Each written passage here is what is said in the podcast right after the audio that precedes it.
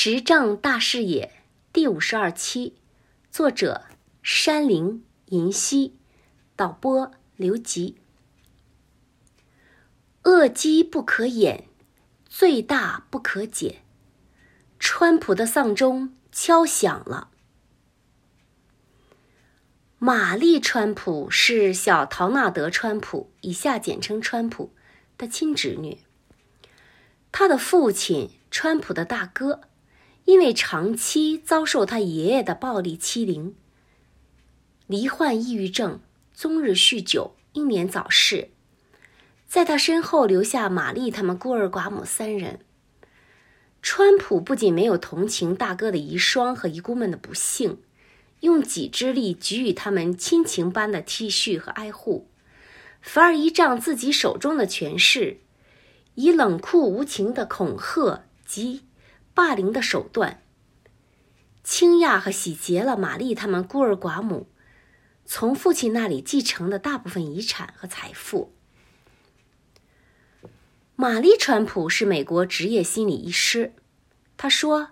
川普从童年开始就撒谎作恶，但是因为他知道如何取悦老川普，也就是玛丽的爷爷，精于欺上瞒下，善于投机取巧，因此川普不仅没有受到应得的惩罚，反而巧言令色，赢得了老川普的赞许和首肯。老川普始终对川普的恶行给予保护，助纣为虐。在川普的世界里，没有犯罪一说，只有手腕和霸权。老川普对川普的纵容，让川普相信，只要他想得到的，就可以不择手段的去获取。他可以肆意掠夺和榨取他人财富，而后再把非法得来的钱财当作保护他的尚方宝剑。川普就是这样，一生欺世盗名。直至获取美国总统的权位。以批判川普而闻名的美国律师、共和党人乔治·康威，在谈到川普作恶多端却总是能逃脱法律的惩处时，非常无奈地说：“不是川普本人可以凌驾于法律之上，而是在川普作恶的一生里，始终有人愿意为川普的恶行保驾护航。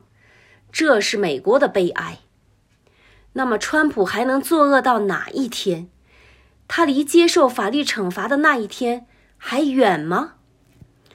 二零二二年一月十九日，也就是在国会暴乱周年之际，美国最高法院作出了一项裁决：对于上诉法院的结论，即使川普总统是现任总统，或者身为前任总统，都不可以改变。该法院对川普诉讼案的裁决，那么对该案的裁决是什么？又意味着什么？二零二一年七月一日，美国众议员成立了调查一月六日国会暴动事件特别委员会，以下简称特别委员会。面对美国国会的这一行动，川普及其同伙唯一可以做的，就是用不断上诉法院的手段。来拖延和阻止该委员会拿到川普及白宫在二零二一年一月六日当天或相关时日的档案记录，同时包括相关人员的手机短信、通话记录和邮件。川普这么做的原因，就是恐怕特别调查委员会找到他制造舞弊选举的虚假事实，鼓动和策划了用暴力夺取美国政权的违法事实记录。川普首先向美国哥伦比亚特区巡回上诉法院递交了他的诉状。二零二一年十二月九日，美国哥伦比亚特区巡回上诉法院裁定，川普没有理由质疑当下执政白宫的拜登将相关记录移交给众议院的决定。川普不服，继续就此向美国最高法院提起上诉。美国最高法院因此给川普的上诉做了一个明确的答复。值得注意的是，这一答复是得到了九名大法官中的八名赞成后给出的。最高法院的这一答复再次否决了川普阻止白宫公布有关一月六日国会大厦袭击事件的记录的请求。这实际上就是否决了前总统川普在国会暴乱事件上享有任何行政保密特权。这样一来，川普用金钱堆积起来的阻止战术就脱足无门了。二零二二年一月十九日，川普的丧钟敲响了。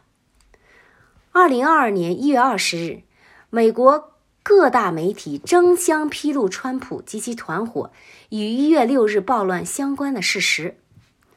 华盛顿邮报报道，代表前总统川普的朱利安尼亲自指挥和策划了在拜登赢得多数选票的各州制造二零二零大选舞弊的谣言，督察编造了无效选票的细节。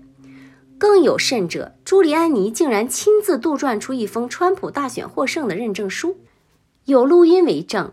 川普的竞选总部亲自上阵，一个叫安吉拉·麦卡姆的高级助理声言代表总统川普先生，直接给美国密西根州的议会代表打电话，威逼他们不要错过为川普连任出力的好时机。电话留言提醒议会代表。可以用自己手中的权力重新计算选票结果。安吉拉·麦卡姆还宣称，这种用议员手中权力计算和决定选票结果的计划正在横扫美国。美国的亚利桑那、宾州和乔治亚州等州正在实施。二零二二年一月二十日，调查委员会向川普的女儿伊万卡发出了请他自愿前去调查委员会。作证的通知。伊万卡曾以白宫高级顾问的身份行走于前总统川普和白宫幕僚之间。